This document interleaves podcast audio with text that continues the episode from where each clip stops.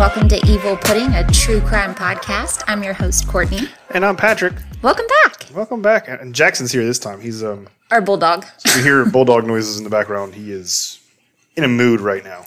He's an elderly gentleman, so he might be whining for me to pick him up. Yeah, he wants to be held right now because it's kind of gloomy outside. I don't know what his deal is today.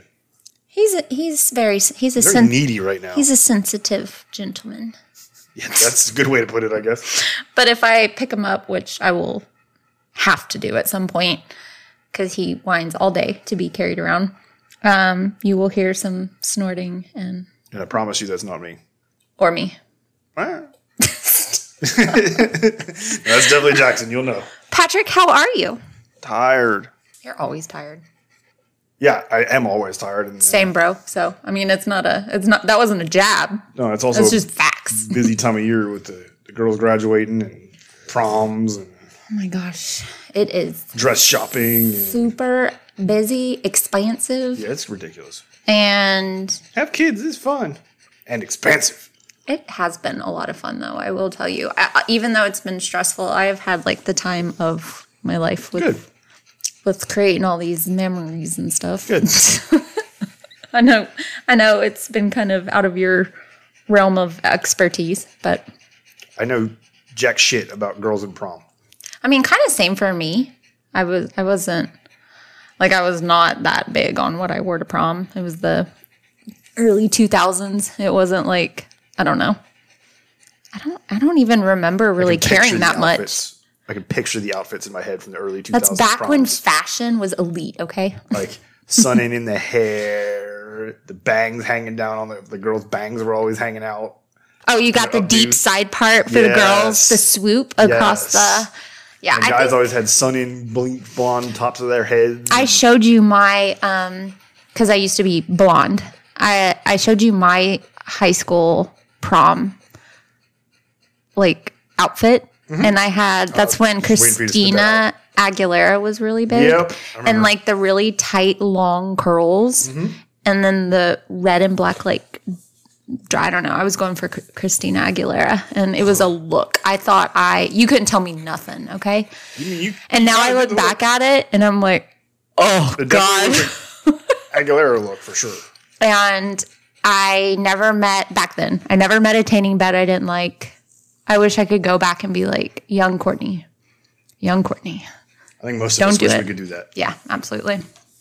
But anyways, sorry, I digress. We digress a lot on here. Today is actually a listener recommended case. Oh, fuck. And those are always horrifically jacked up.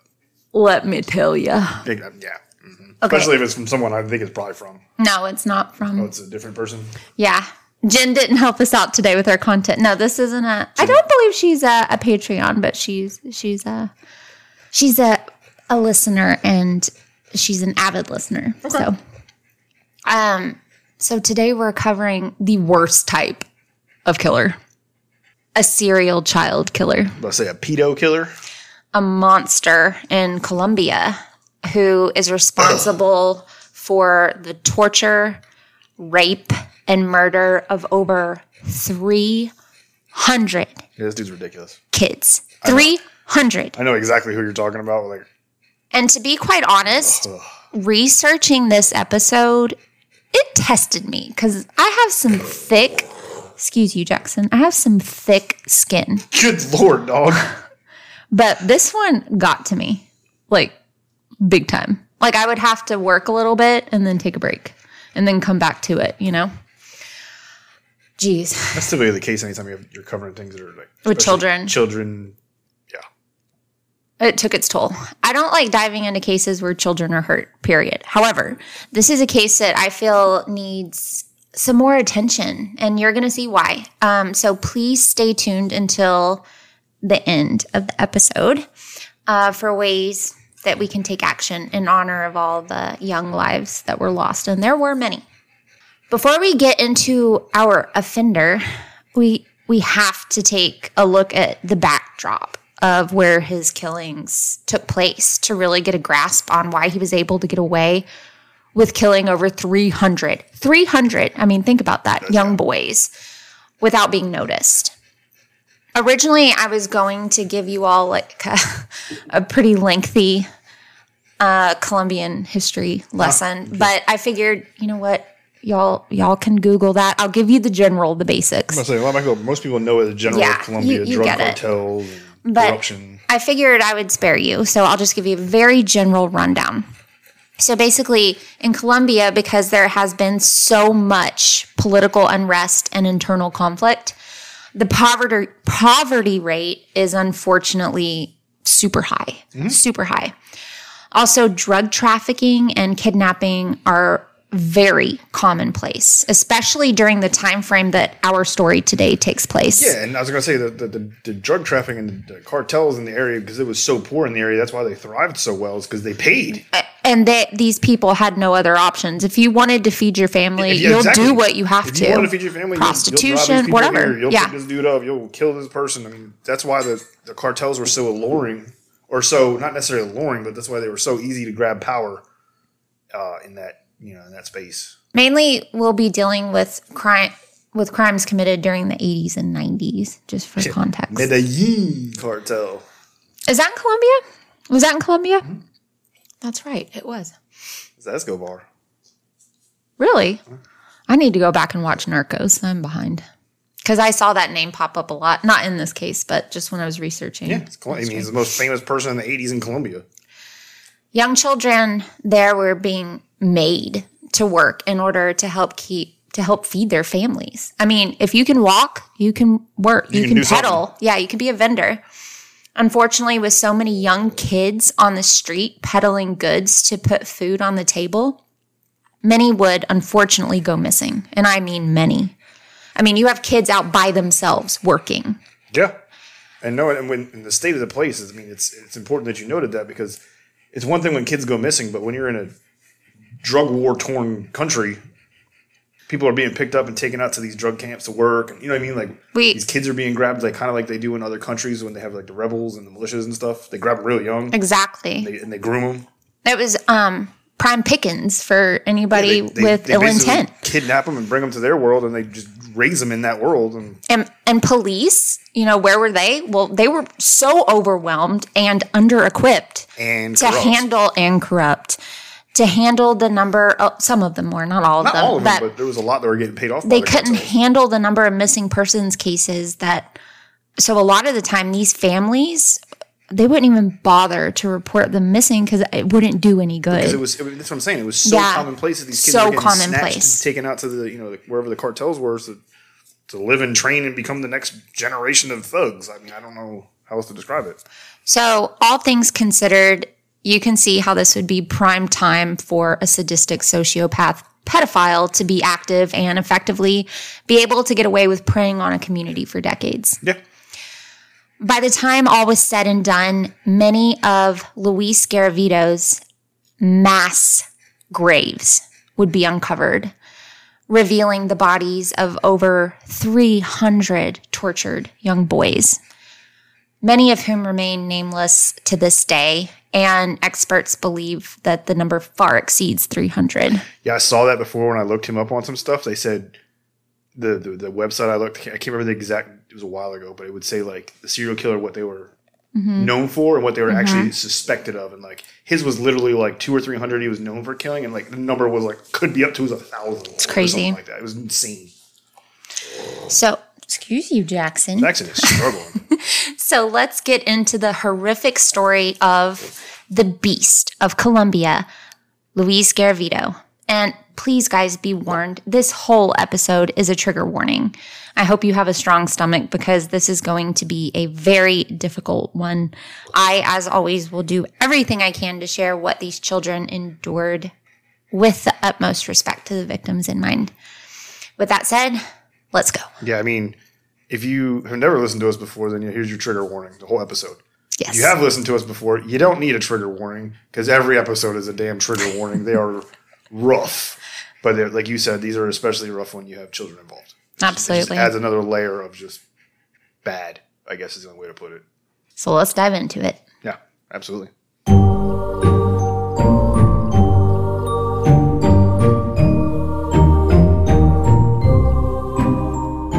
Luis Alfredo Garavito Cubios was born in the small village of Yanovo in Quindio, Colombia on January 25th, 1957. I'm sorry, guys. I'm doing my very best. I'm sure I will get corrected in the comments. You're going to brush up on your Latin American city names. Oh, you struggled on that one. It's Yanovo. I know that. And I think it's Quindio, Colombia. I don't know any better, so. He was born on January 25th, 1957. Not a good time to be in Colombia. It was just a few months before a civil war would break out and completely ravage the country. Garavito's parents were Rosa Delia and Manuel Antoni. And after the birth of their first child, which was Luis, Rosa and Manuel would go on to have 7 more children, making Luis the oldest. Unfortunately, the family would live a relatively impoverished life, and Luis in particular was a subject of frequent abuse, and that is an understatement. This story is sad from start to finish, just fair warning. And they usually are, and I obviously don't know the story yet. I know the basics of him, but usually when you have someone that not just murders, but tortures. It's them taking power back from what was done to them. Yes, as a child. Especially by authoritative figures. Right. It's usually some parent or some authoritative figure abused them. And I touch on that later, and you're so right. But I'm glad that you saw that right off the bat because I felt the same. I mean, we've seen it so many times when we talked about it. It's always, definitely. Whatever the relationship is abusive. The problem with the parent or the mother or the father. The abusee becomes an abuser, right? I mean, and almost even lack of abuse. We look at Ted Bundy, right? He modeled his murderer profile, his victim profile, off of a woman that scorned him, or the love that got away. However you want to describe it, you know what I mean? Like, so it always reverts back to some part of their life, right? And they have to take the power back on. Because you're going to see that his childhood, I don't believe that I've seen a sadder one, to be honest. But, people endure these types of childhood all the time without growing up to kill 300 people. No, 100%. So it makes me wonder if maybe there was something off to begin with, and then this made it worse. What we talked about in the very beginning, what we talk about almost in every episode, is that whole nurture versus nature. Mm-hmm. Was it the environment that made the monster, or were they already something wrong or something off, and the environment just brought it out? So being the oldest, Luis was the first among his siblings to suffer at the hands of his father, Manuel, who Luis described as a womanizer, an alcoholic, and an abuser. And I would say that's a very nice way to put it. It was widely speculated that Luis's mother, Rosa, was a sex worker. I mean, the poverty was so horrible during that time. Yeah, you just do what you got to do to get by.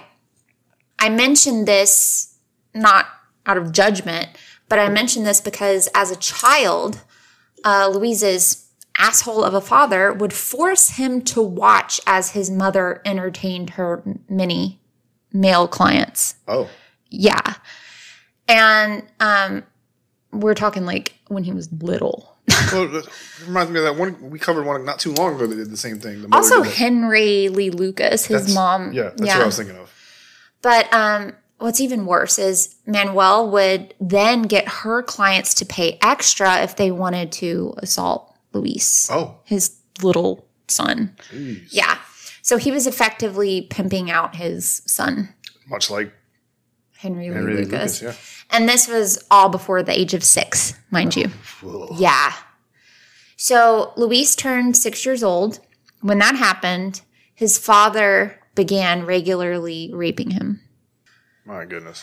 And what makes it's so hard to just read and research and hear that.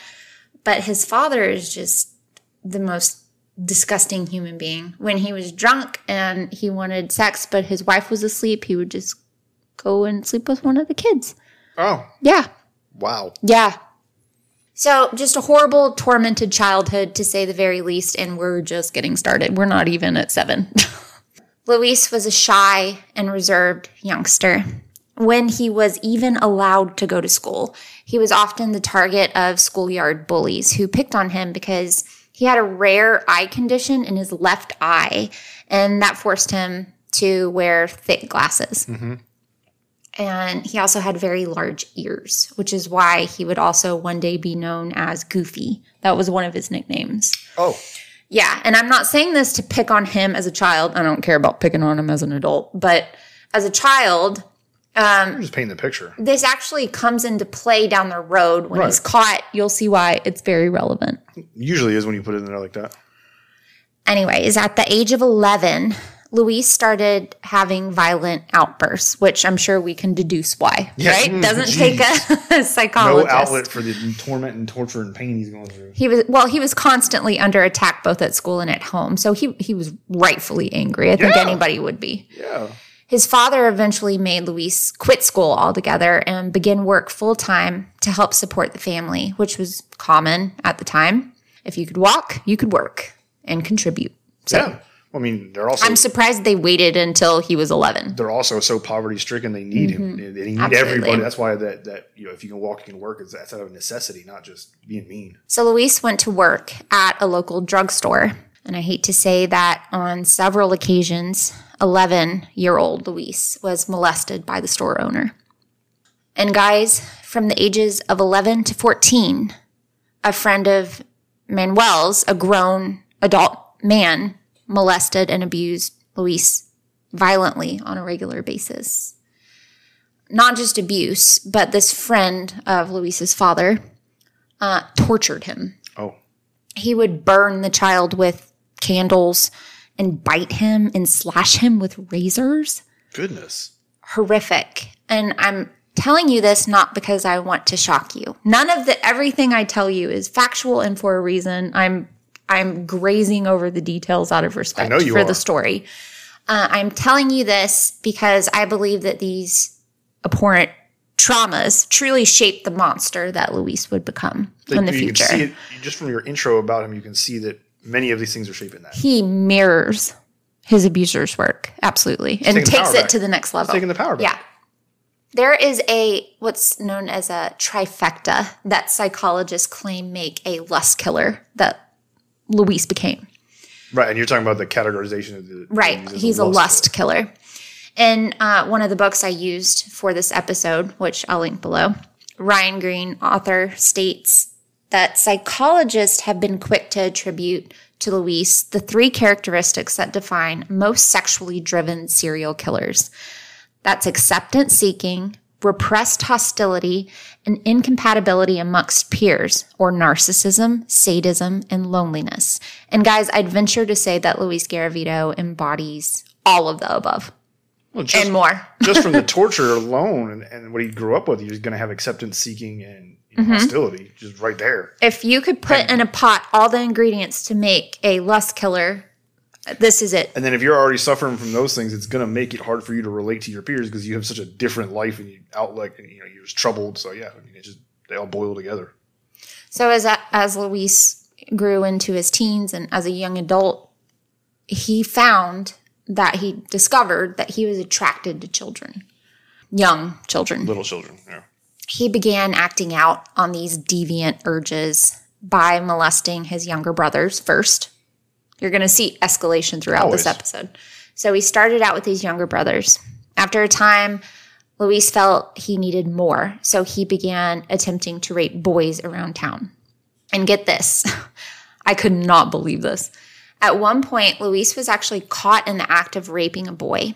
And Luis's father, Manuel, was disappointed in his oldest son, but not for the reason that you might be thinking.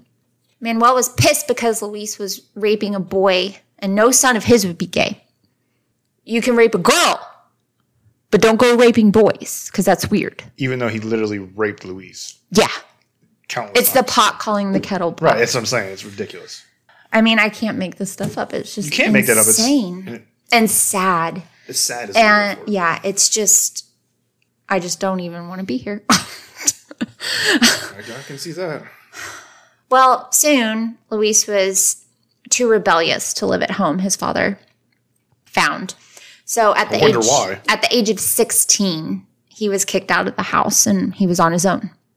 So at the age of 16, Luis began working around town at various jobs as a salesboy before taking marketing classes, actually. Okay. Yeah, and you're going to see times where he tries to better himself. It's weird.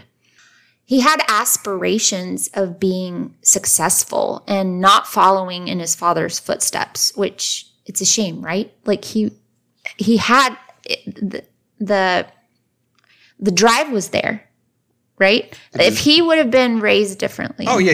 I was going to say the desire. I would have called it desire. Desire was there, yeah. But his demons were too controlling. He would eventually get actually a really good job at a local business, but because he had developed such a violent temper and had a tendency to lash out, he was almost instantly fired. He couldn't hold a job, like a real job, you know? Right. But you can get pissed off at every little thing and start throwing staplers and screaming at everybody. You know what I mean? Like it was always physical altercations. Yeah, he just couldn't take it. One, maybe they'll let you slide by a second when you're gone. So Luis was back on the streets working as a peddler. You know, selling lottery tickets, whatever, probably stealing the stuff that he sold. Yeah. Despite being attracted to only male children, Luis surprisingly had a number of relationships with women. And many of those girlfriends had small children. I know what you're thinking. I can see it in your eyes, Patrick. You're thinking he had these relationships with women to gain access to their children. No, it's not what I was thinking. It's actually, that's what I was thinking. I'm thinking he's having these relationships just like it coincides with him going to marketing classes. He's trying to do like the normal right thing. He's trying to be normal. Normal. So he's dating these women and then they end up just kind of, I think the kids might be partly coincidental or might be part of the reason why he liked those women. Yeah. I don't think he was dating them to get close to the kids. Yeah, by all accounts, he was very kind to these women and their kids, and he lavished them and their mothers with gifts and kindness, and not one of them would ever come forward and complain of Luis abusing them or ever being inappropriate with the kids. That's what I mean. I think he was really just trying his hand at being normal, and I think – I'm just guessing with this dude, but I think he tried to be normal for a while in the beginning and then realized he couldn't do it, and then that's what made him so bad. Agreed. He knows he can never be good or normal, so he's just – he commits it fully. Like, you know what I mean? Luis was internally struggling. Oh, yeah. Even though he was, like you said, outside, he was trying to put on a good show. The monsters inside were too much, though. He was internally struggling deeply with mental health issues. And it was during this time in his young adult life that he began experiencing symptoms of depression, psychosis, and paranoia. Yeah. With that, we're going to see more evidence of that later on, but without a doubt, that's a result of such a traumatic, abusive childhood. Oh, yeah. And to top it all off, he was also a very, very bad alcoholic. Well, first of all, his dad was an alcoholic. Right? Mm-hmm.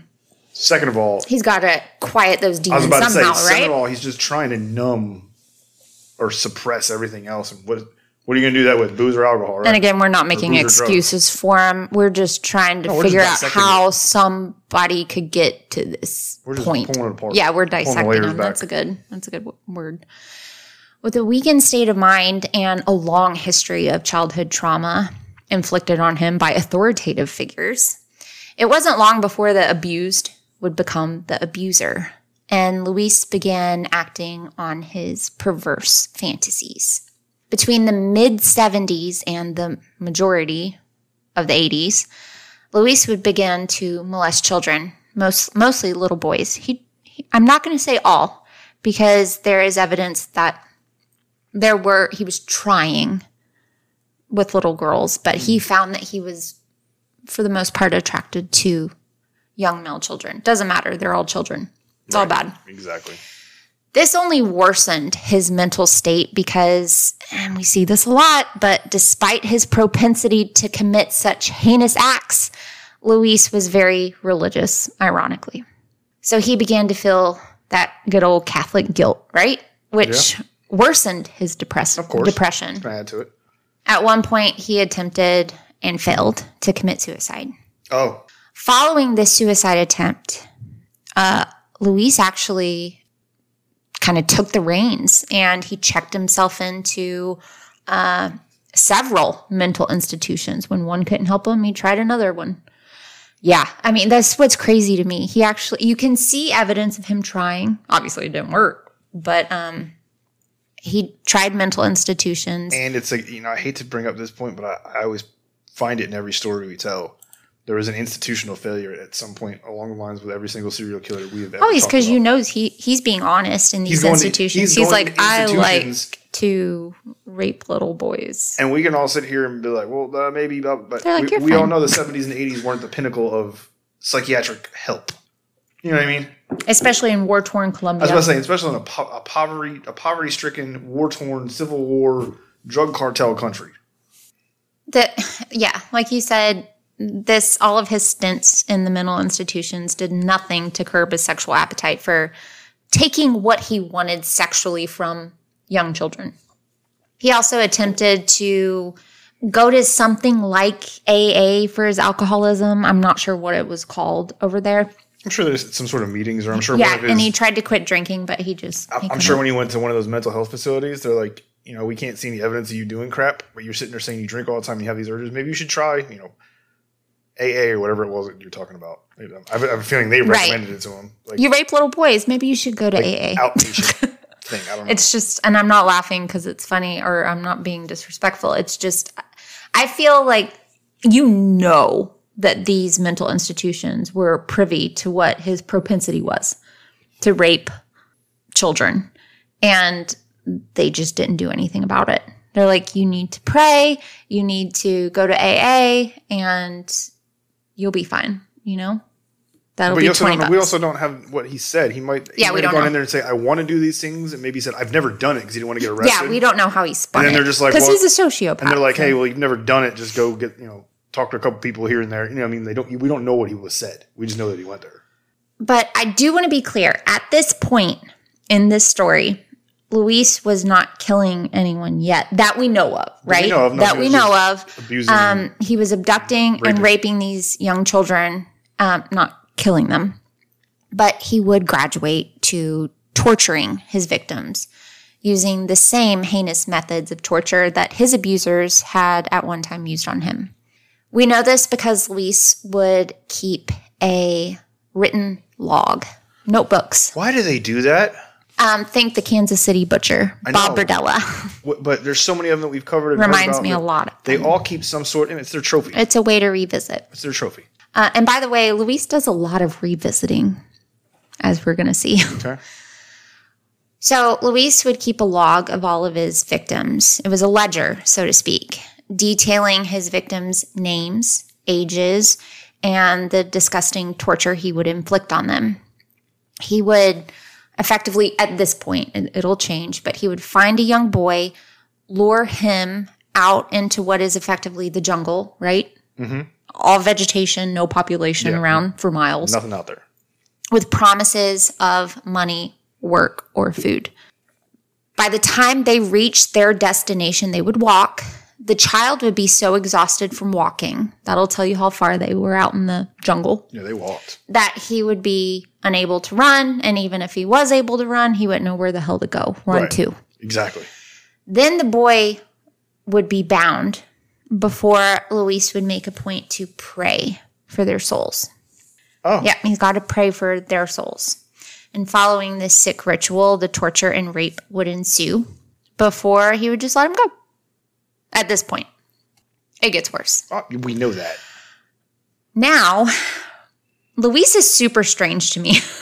Despite his intense religious ideations and the fact that he claimed to be a Christian, he still began to study Satanism and tarot card reading.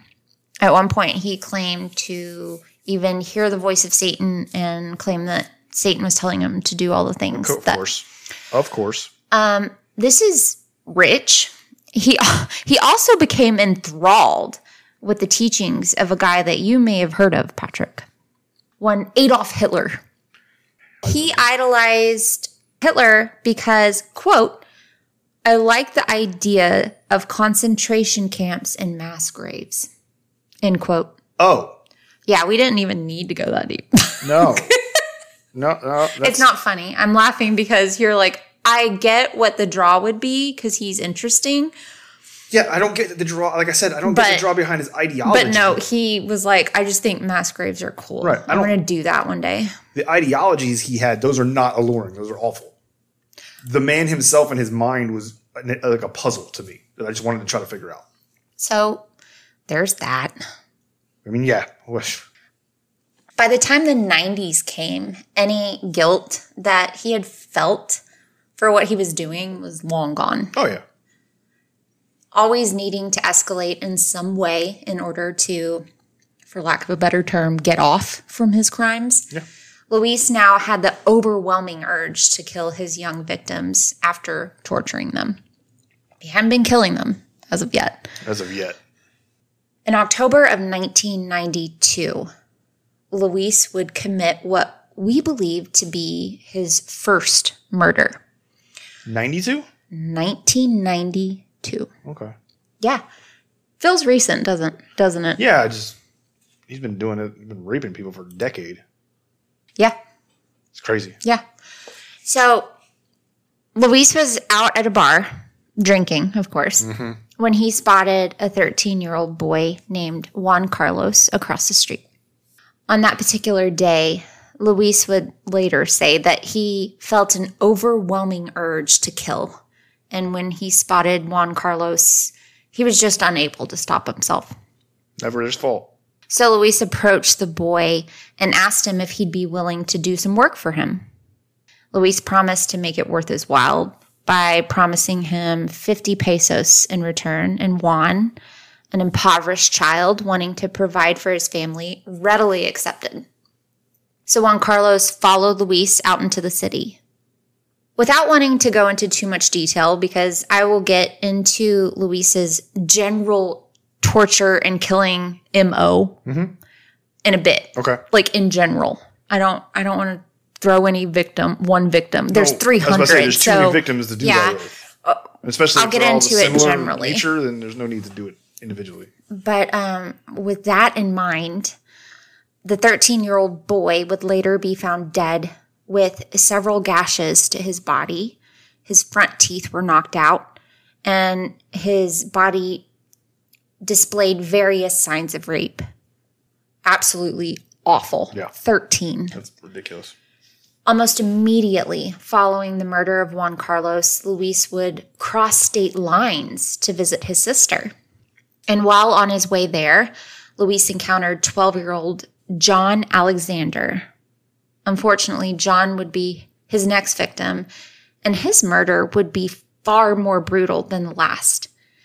So you're going to see this pattern repeat itself over and over again. He would be super brutal, just sick, things no human being could even think of he would do to these children, and he would one-up it with the next crime. My God. Eventually you run out of things to do, I would think. He's the literal devil. He's awful. Yeah.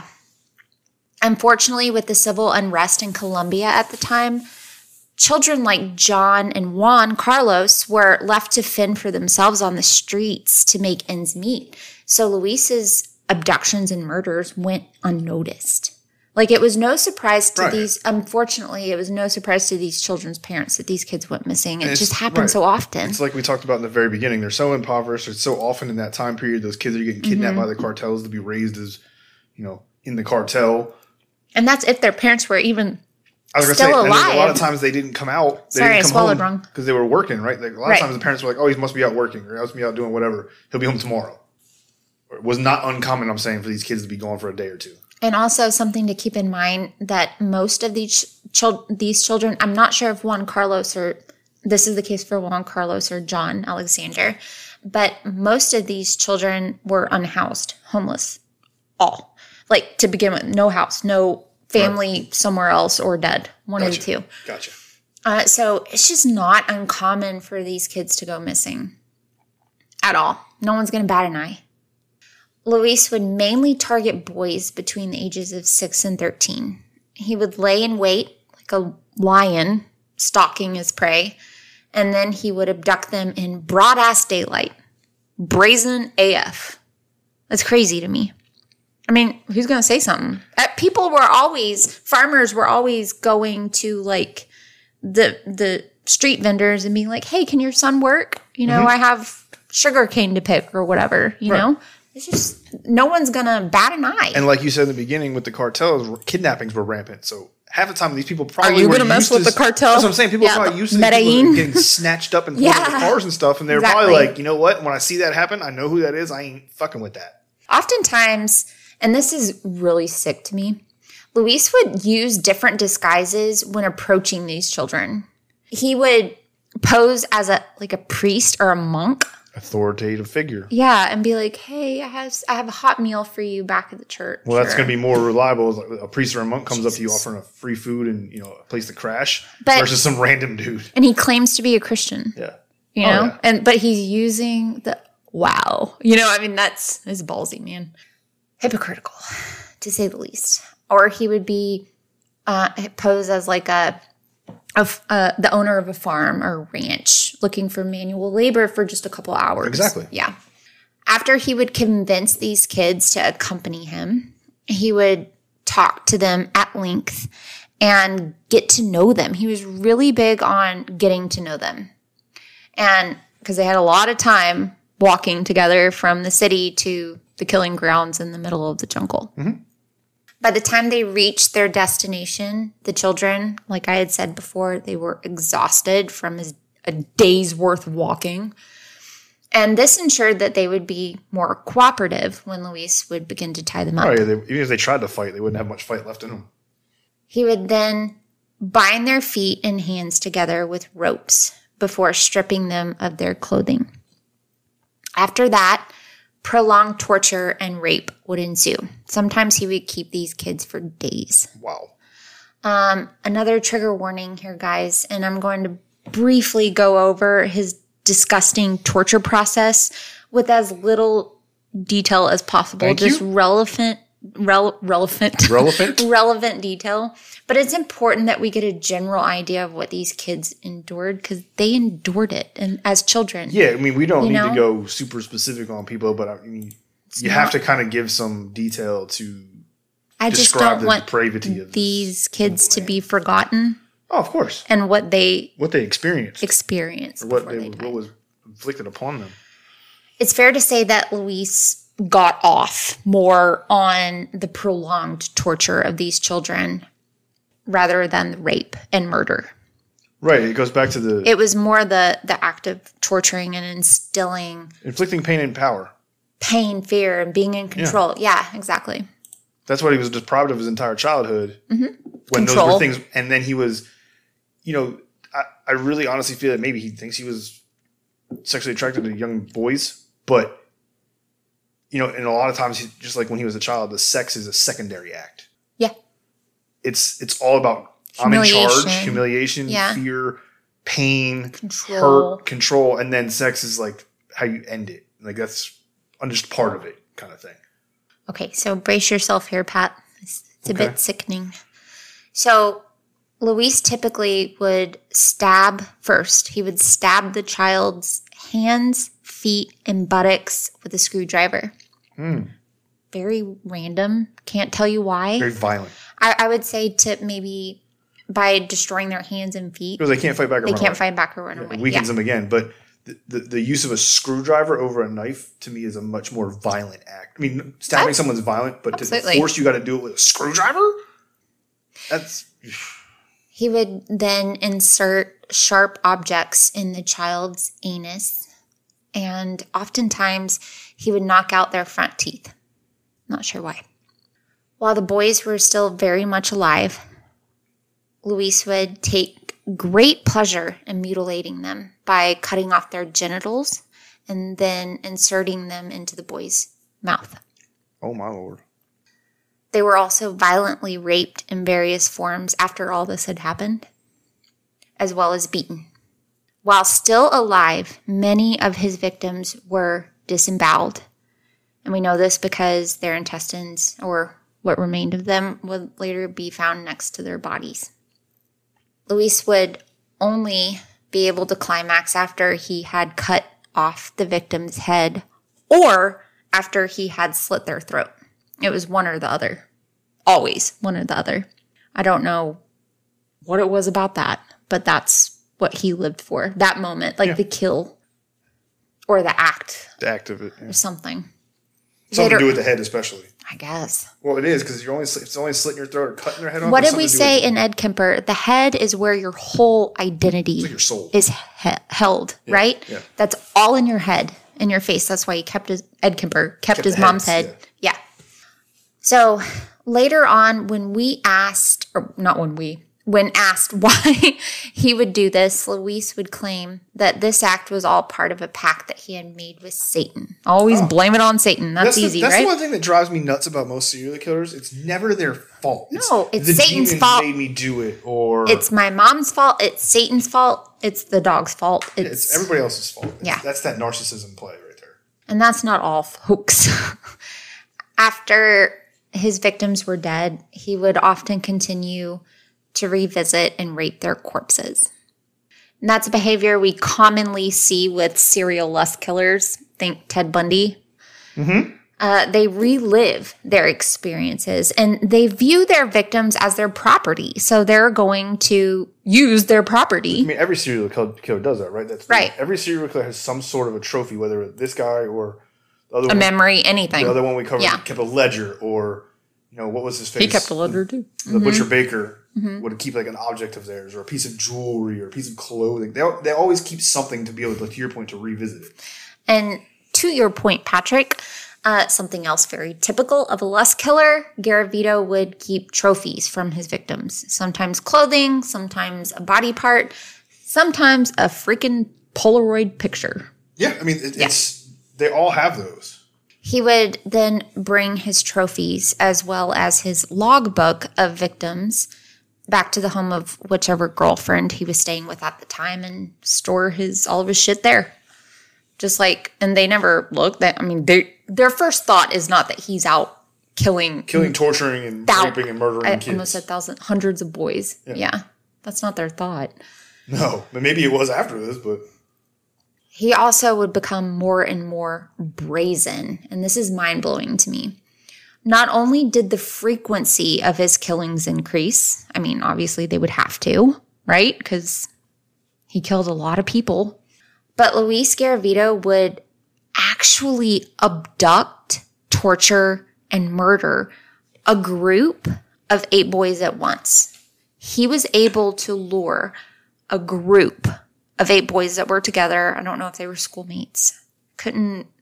Every story I saw, it was a little different, lured them all, tied them all up, restrained everybody, raped everybody, killed everyone. And that's I want to dissect that because that's another level. It's like I said, his escalation is unreal.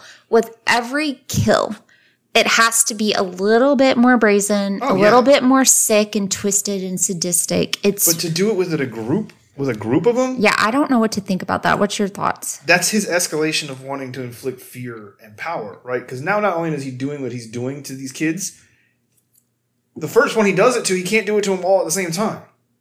So one of those kids watched it happen to his 7 friends, one at a time. I almost feel like, yes, I agree with what you're saying. Imagine that. That's ridiculous. It's unheard of. But think about this, because this was my thought, and I'm not married to this thought, but it almost feels like Luis felt so helpless all of his life.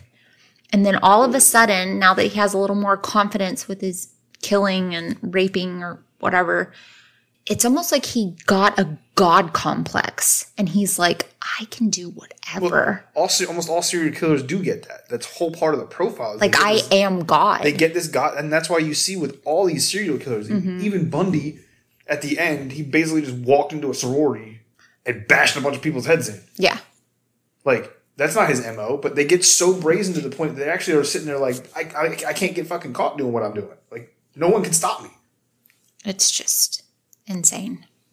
And what's even more insane is no one batted an eye or filed a missing persons report that there were 8 missing boys. You know, I mean, it's just. But like you said, like, not only are these people all disappearing and going off to work and all over the place, and a lot of them are homeless and stuff as it is, the rate and amount he's killing, it's a common thing for them to disappear. He's actually helping his own cause. Okay. So lots of young boys were going missing in the 90s, obviously. Yeah. But it wasn't until 1997 when a mass grave of 50 children was discovered that authorities started to say, you know, we might have a bad guy on our hands. You know, we've got thousands of kids missing over the past decade. We just found 50 of them in one shot. Actually, I misspoke. Not one bad guy. Initially, police called for a nationwide manhunt of what was thought to be a large serial killing, like, sex cult or gang or trafficking group, because they're like, okay, it's a lot of kids. Obviously, all of these kids were killed by the same person or group, same ritualistic way, whatever you want to say. Yeah, so they figured it must be some kind of cult. Well, such a sheer volume of bodies. Yeah, or like an international. One person's been doing this sex trafficking ring or something. And as a police department, mm-hmm. It definitely sounds better that we have a sex trafficking ring mm-hmm. rather than as a police department. We've had kids missing forever, and we've had one dude kill at least 50 of them that we know of. That's definitely, like, way worse on the police department is what I'm saying. Then in February of 1999, 3 years later. So they did nothing for 3 years, effectively. Well, I'm not saying they were looking for a group of people, right? But in February of 1999, the bodies, very strange. There were 3 naked young children. Their bodies were discovered in the middle of a burned sugarcane field. Very weird. That's weird. So their little bodies had all been tied up, and they had suffered cuts on their hands and feet, and their genitals had sign of penetration using a sharp object. This all looked very familiar. Yeah. These 3 children in the sugarcane field had suffered the same horrific fate as the 50 children discovered in the mass grave years, right. You find the 3 years prior. And you have no idea how long it's been there. You can kind of ballpark it with science. It's 999.9% chance that you will never find another group of dead bodies with the exact identical, you know, torture markings, killings done to them, unless you have a single person doing it. The murder weapon was also found laying alongside their body. He just got lazy. He didn't want to bury him. No, he did. Well, he did. But here's what happened. You're going to be like, are you joking? Okay. After Luis killed these 3 children in the field. Okay.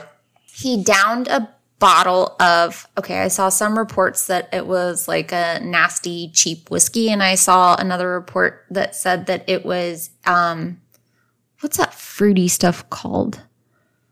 Old school fruity, cheap stuff. No, it's fruity. Mad Dog's not fruity. Boone's Farms? No. Anyways, we'll say whiskey. Bottle of nasty, cheap liquor, okay? Yeah. And he passed out drunk after murdering these poor kids. Oh, my Lord. Okay, so he passed out drunk, Luis did, in the field with a lit cigarette in his mouth. Some shit out of a movie. And that caused the whole ass sugarcane field to burn down. Like, burn. So Luis woke up and he's like, oh, man. It's not funny. It's not funny, but it's kind of funny when you think about him waking up like, oh, fuck. So this whole sugarcane field, he wakes up, this whole sugarcane field is ablaze. So he got up in a panic to save his own life, and he ran away to safety. But he left behind his eyeglasses, shoes, and the murder weapon. A knife. Oh. Yeah. Oops. This is a good thing, obviously. Yeah, no shit. Because the police were, they gathered up the glasses and the shoes and the knife. Now, remember at the beginning when I mentioned that Luis's childhood, he was made fun of and bullied for having to wear glasses for a rare eye condition. Didn't he have like the super thick one on his one eye or whatever? Left eye. So, from TLC, Left Eye. Sorry. Okay. So using that info, police knew that they... Why are you so random? I don't know. So using that info, police knew that they at least needed to be, you know, looking for someone who wore thick glasses. And with that... It definitely narrows your pool of people down. That left eye lens had a very specific... I don't know. It was like concave or something. That's what I'm saying. It's a very... Maybe it was like an astigmatism. I don't know. Narrows your suspect pool down a lot, right? Also, guys, remember we called him Goofy because he had the big ass ears? The earpieces of the glasses were bent outward in such a way that it told investigators that whoever wore them had big ass ears. Oh, like, okay. Yeah. Goofy doesn't have big ears. He's just a dog with long ears. But there's long, whatever. Big. And this is kind of cool. And I had no idea that you could even do this. You were a cop. Maybe you did, but I did not. Did you know that you could tell someone's height by their shoes? You can ballpark it. This is what happened. I need to ballpark their height and weight based off of the imprintation. All of my research is done how the shoes are worn. Not the metric system. So maybe you can help me with Google. But the police were able to estimate that their perp had to have been by the shoes, that their perp had to have been between 163 and 167 centimeters tall. How tall is that in feet? I don't know. Let me check. Pause for Google. So we're looking at like 5'4"-ish, maybe 5'5", 5'6", somewhere around there. Gotcha. And that's, I don't know if it's an exact science, but you can generalize someone's height. Yes, do tell. By their shoes. Elaborate. Well, no newborn's born with a size 11 shoe. Yeah, true. You know what I mean? Mm-hmm. How many women? I mean, I wouldn't want to birth a size 11 shoe. But how many women do you know that are under 5'5" that have a size 11 shoe? Yeah, like that's that, true. Right? How many guys do you know that are 6'4" have a size 6? Did you look up his shoe size? I didn't even think to do that. No, I didn't look up his shoe size. But basically, I don't know if there's an exact science. Mm-hmm. I know you can look at the shoe and tell height and weight and walking issues and those kind of things. They also were able to tell that he had a limp. You can tell by the way the heels and the shoes are worn. And even you can go so far as even the insoles, if they have cushioning, you can see how the cushion's worn out and stuff like that. But yeah, for shoe size, it's just like, it's kind of, I think it's, they saw the size shoe and based on the time period and the average human or the average man that wore that size shoe, they were probably like 5'4" to 5'6" or whatever. They could guesstimate. Yeah, they can put a number to it. They're not going to say he's 5'5.5" based off of his shoe. Oddly enough, Pat, there was another child sex offender in the area that other than Garavito. Like his rival? His name was Pedro Pablo, and he actually matched down to the left eye issue. What? That exact same description. And he was arrested and thought to have been the murderer. I'm really stuck on the fact that this dude's name is, this is so off topic. This dude's name is Peter Pablo. Pedro, yeah. Peter. Well, Pedro Pablo, yeah. Which Peter Paul or Peter Pablo or Petey Pablo. I wonder if the rapper, Petey Pablo, got his name. Who? You don't know what I'm talking about. Nope. Okay. No clue. There's a rapper named Petey Pablo. Okay. Had that song, North Carolina, come on, raise up, take your shirt off. Spin around your head like a helicopter. Oh, I know that song from school dances. Yeah, that's Petey Pablo. Oh, I didn't know what his name was. And that's why I don't know why Pedro Pablo brought me there. Sorry. Well, this was not that guy. It made me concerned that you got his name from this guy. Nope. Well, I mean, not that I know of. If he did, that's concerning. Really weird, yeah. Yeah. That's where my brain went. So and he needs to be canceled. I apologize how my brain works, but no, that's where it went. We love your brain. It's okay. I was like, I'm about to hate Petey Pablo because of his name. Like, okay, so Pedro Pablo was arrested. Ironically, even the down to the left eye issue and the big ear issue, he matched the description. That's crazy that there's two child sex killers that look like that are like physically identical. So in the same city, Pedro Pablo is in jail. However, the murders continued while this guy was in custody, and so police were like, "Okay, so that's not the beast," because by now the newspapers, of course, they were calling him La Bestia. So they have to give him a name to strike fear to the readers. Well, I mean, it's not far off. He is a beast. No, and I know, but newspapers always, that's where everybody gets their names. No one wants to be like, oh, Luis is chasing down kids still. You know what I mean? Like, and they don't have a name for him, so they give him this horrific storytelling name so they can sell the newspapers. That's all it is. The Night Stalker. They need to give him some, like, pathetic ass names. That's what needs to start happening, to be honest. The Crying Killer or whatever? The Weepy Voice. The Weepy Voice. No, there was the Crying Killer, too. I've never heard of that one.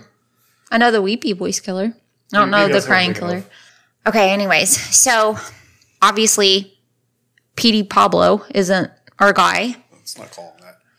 So police started combing through more evidence from the sugarcane field. And I don't know if it was in the sole of a shoe or what, but they came across a piece of paper with an address on it. Mm-hmm. The address belonged to a woman. It was actually Luis Garavito's girlfriend at the time. Oops. Yeah. And so the police went, knocked on her door. Here comes old big-eared Dumbo with a thick glasses and a limp. Well, she told authority, she was like, look, I haven't seen Luis in like months, but it's really strange because he has this like big-ass suitcase. Do y'all want it? And the police, the police were like, yeah, definitely. It's a trophy case. So what's in the suitcase? It's his trophy case. Let me tell you, it's one of his. Remember, he had several girlfriends, like many. Yeah, I know. So he had many trophy cases. Well, he's got many victims. He's got to have. This is just one of them. So police found inside that particular suitcase quite a few disguises that Luis had used to lure his victims, along with detailed ledgers of his tortures and murders. So they knew that they had their guy. They just had to locate him. They just don't have their guy. Yeah. Little did they know, Luis, they wouldn't even have to look for him. They would. He would just fall right into their hands. I was gonna say, and he did. Walk into the girlfriend's apartment while they're there? No. He never saw her again. Oh. Okay, so on April 22nd, 1999, Luis abducted and attempted to rape a 12-year-old boy. Luckily, a 16-year-old onlooker saw that the rape was about to occur, and I guess he walked in on it. I'm not sure. Probably, if I had to guess, Luis was getting brazen and not going out into the wilderness. He was just within city limits. Down the alley or around the corner behind the warehouse or something. So the 16-year-old saw Garavito trying to rape this kid, and he started throwing rocks at him. I mean, go him. He's a hero. So he threw rocks at Garavito, and I think he injured him because his mugshot has his shirt's all torn up. And then the 16-year-old ran and alerted the police. Luckily, this 12-year-old boy would survive. He escaped, and Luis Garavito would be arrested. Yay! Douchebag. The police now had the infamous La Bestia in custody. Okay. He was like a legend, like a urban legend at this time in Colombia. It's like, who is doing this to our children? It's been 7 years since he started killing. Upon initial questioning, Luis Garavito initially denied being the dreaded beast of Colombia. Oh, yeah, well, no, that's not me. I don't know who you're talking about. And when I say initially, I mean like 9 hours of sitting there saying it wasn't me. It wasn't me. And like, they know it's him. You have. Yeah, they know. He doesn't know that they know. So he's just going to deny. However, interrogators figured out a way to crack him. And this is actually kind of brilliant. And Patrick, you're going to belly laugh at this. I want to know because I used to love doing this. They started reading to Luis from his ledgers. They read off the names of each of his victims along with the methods in which Luis used to torture and kill them. And after a while, and by a while, I mean like 2 or 3 victims in, Luis couldn't take it anymore. He broke down in tears and begged them to stop, literally falling into the interrogator's arms, boo-hooing like a teddy baby. Wow. Pussy. I mean, that's really smart because what they're trying to initially do is just get a reaction, right? Because what you're trying to do when you do something like that is you're reading this thing like his handiwork. Mm-hmm. So one, he's either going to get irritated as hell. But what you're really looking for is obviously for something like that, but you'll go over a certain individual and maybe that's one of his favorites, one he remembers most, and they'll smile, they'll smirk. You're just trying to see if you can get a reaction. He spent hours with these boys before he ever let down the guys. Oh, yeah, he actually thought probably, just like a lot of these guys do, he thought of his friends. And he took the time to pray for their souls. That's what I mean. And once he prayed for their souls, they were no longer people anymore. They were things. Jesus. But he was friends with them. It was like Kemper was talking about how he was friends with people. I'm gripping my hands right now. I'm so pissed. But that, I mean, that's what they're trying to do by reading that, which is really smart. You're just trying to get any reaction, and you're like, why'd you smile about that name? You know what I mean? Like, you don't expect them to cry like a little baby in your lap, but like a little bitch. See, I wasn't going to go there, but I will. I really wanted to. Luis Garavito would eventually confess to the murder of 140 boys. He confessed to 140. Mm-hmm. Yep. There's a reason. Like I said, three. I got my numbers. I like fact checked everything. So there's a reason for my numbers. So he confessed to 140. I know you did. In the end, he was found guilty and sentenced to 1,853 years in a maximum security prison for the murder of 189 people. That's insane. 189 people. Okay? I know how this ends. That's why I went, That's insane, though. That's the highest prison sentence for any one person in Colombian history. That's in most histories. So, Patrick. You don't have to ask me. I know the answer. He's in prison for almost 2,000 years. 2,000 years. We don't have to worry about it. Literally 2,000 years. Get ready to be really, really pissed off. Nah, I know the answer. I know what happens. I mean, I'm pissed off. I'm talking to the people. Yeah, I know. Oh, you said Patrick. I'm like. Colombian law states that the maximum anyone can remain incarcerated is 40 years. Not only that, guys, but because Luis was cooperative after his sentencing and he helped authorities uncover more mass graves, plural, as in more than one. A lot more, yeah. And confessed to over 50 additional murders. Authorities believe that actually in total, he is responsible for the murder of well over 300 kids in Colombia and also in Ecuador, by the way. No, he's just bouncing around. Yep. So due to this cooperation, his sentence was even further reduced by 22 years. 40 years, right? And then minus 22. Yeah. Yeah. So 2023 is the year that it is now, and this is the year that he's eligible to be released. That's fucking ridiculous. This year. Killed over 300 babies. No, well over. I would like to remind you that the children that he killed were between the ages of 6 and 14 only. So I'm gonna break it down for anybody that's trying to catch up on that. Yes, please. Sum it up for us. So he was sentenced by Colombia to almost 2,000 years in prison for 189 murders. Yes. However, based on Colombian law and whatever constitution, whatever they have, he can serve no more than 40. So you can be sentenced to 2,000 years. You're only going to do 40 at the most. Yep. No matter what. Got 22 off for good behavior. That one's just more of like a kick in the pants. I'd say more in the nuts, but yeah. Well, because what I'm thinking is, he probably got 1,800 whatever years, and they said, we'll take 22 off because you helped us. I think that's what they did. And then he only served 40, and somehow they still had to give him the 22 off. That's what I think happened. Everyone went into this knowing that you can only serve 40 years. You could be sentenced to 1 million. You can only serve 40. Well, maybe they figured he was 40 at the time. He'd be dead by then. He's currently 66. That's not old. Garavito, I'm about to add some... I messed that math up because I gave him 40. Oh. I didn't take the 22 off. Oh, yeah. Cut it in half. Yeah, I forgot to take 22 off. I'm about to add some insult to injury. Please, add some more. Garavito issued a statement that his goal is to, get this, quote, work with children who have been abused. You know what I don't understand also on top of that, which is, you can't understand a lot of this. He helped them find like another 100 bodies and confessed to 50 more.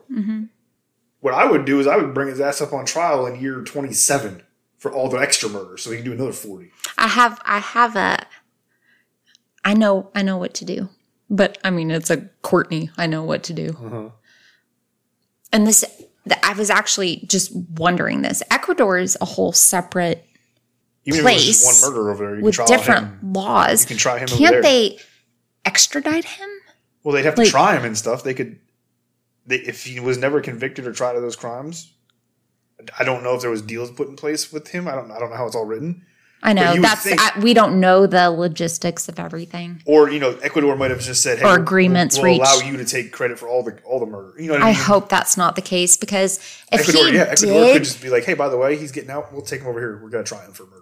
Yeah, if he did murder people in Ecuador and then you give him another 40 years, and hey, there you're 107. Yeah, exactly.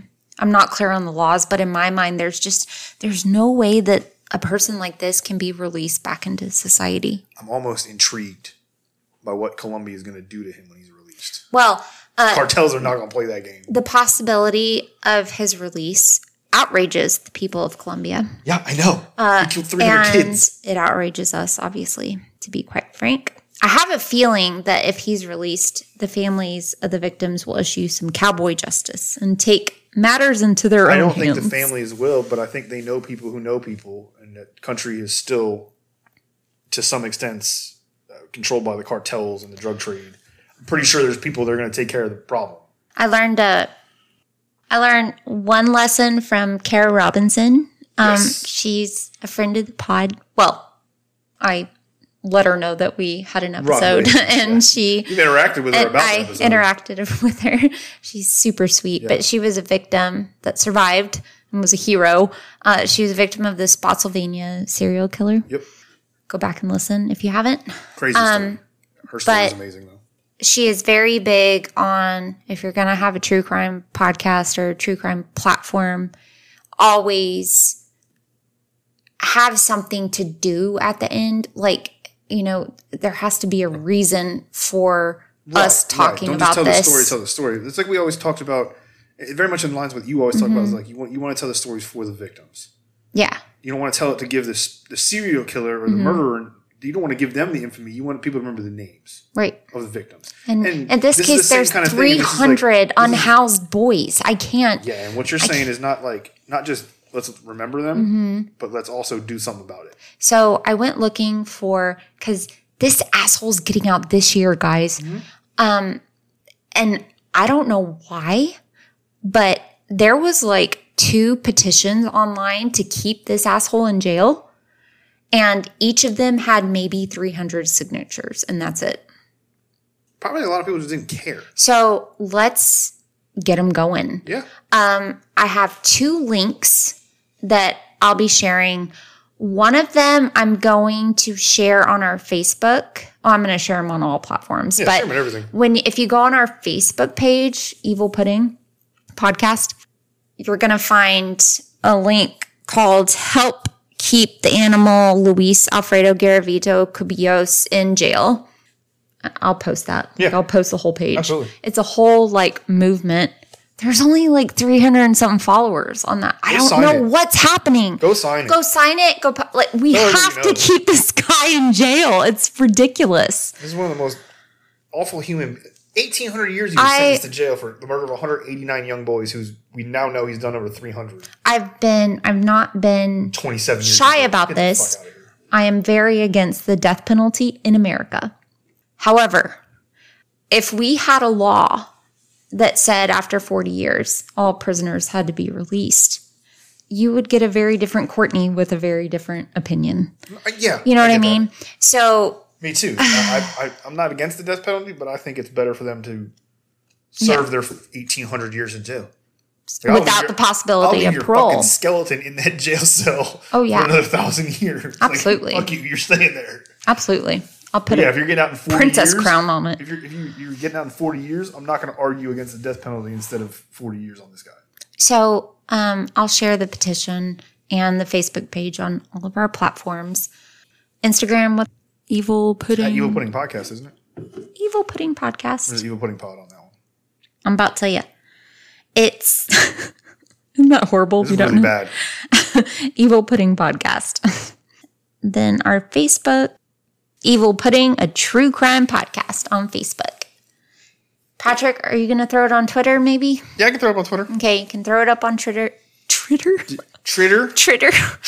I'm pissed is what's happening. I want to get up and like go swing into the air. This is the longest I've spent on this asshole because I would do this whole episode in like 5 minute intervals of research. Like, I know. On your standards, it's shorter because I know how long you write these things. Yeah. And I remember you for the last week, like you could never do more than like 30 minutes of work. Took me like 3 weeks to do this shit. Let's do what we can. Maybe we can even start a new petition. Sign the petitions that exist. Join the Facebook group. We'll do what we can to keep them in jail. I don't know. Yeah, share it to the people that you know would care, or share it to whoever. Share it to one person. Get somebody else to understand the story. And that spreads, you know what I mean? Absolutely. Sorry, guys. This episode was really hard. This is a shitty one. It was really hard. Shitty isn't, it's just hard to do with. But it needs to be known. Yeah, and you need to get it out there, and we need to keep this dude from serving 28 fucking years in prison. Yeah, absolutely. So guys, we will see you back here week after next. Thank you so much for joining us today. Thank you for this wonderful story. You're so welcome. I'm so appreciative of you on this one. You bring the highlight to my day. Be good to each other. We'll see you back here next time. You are the highlight of my day.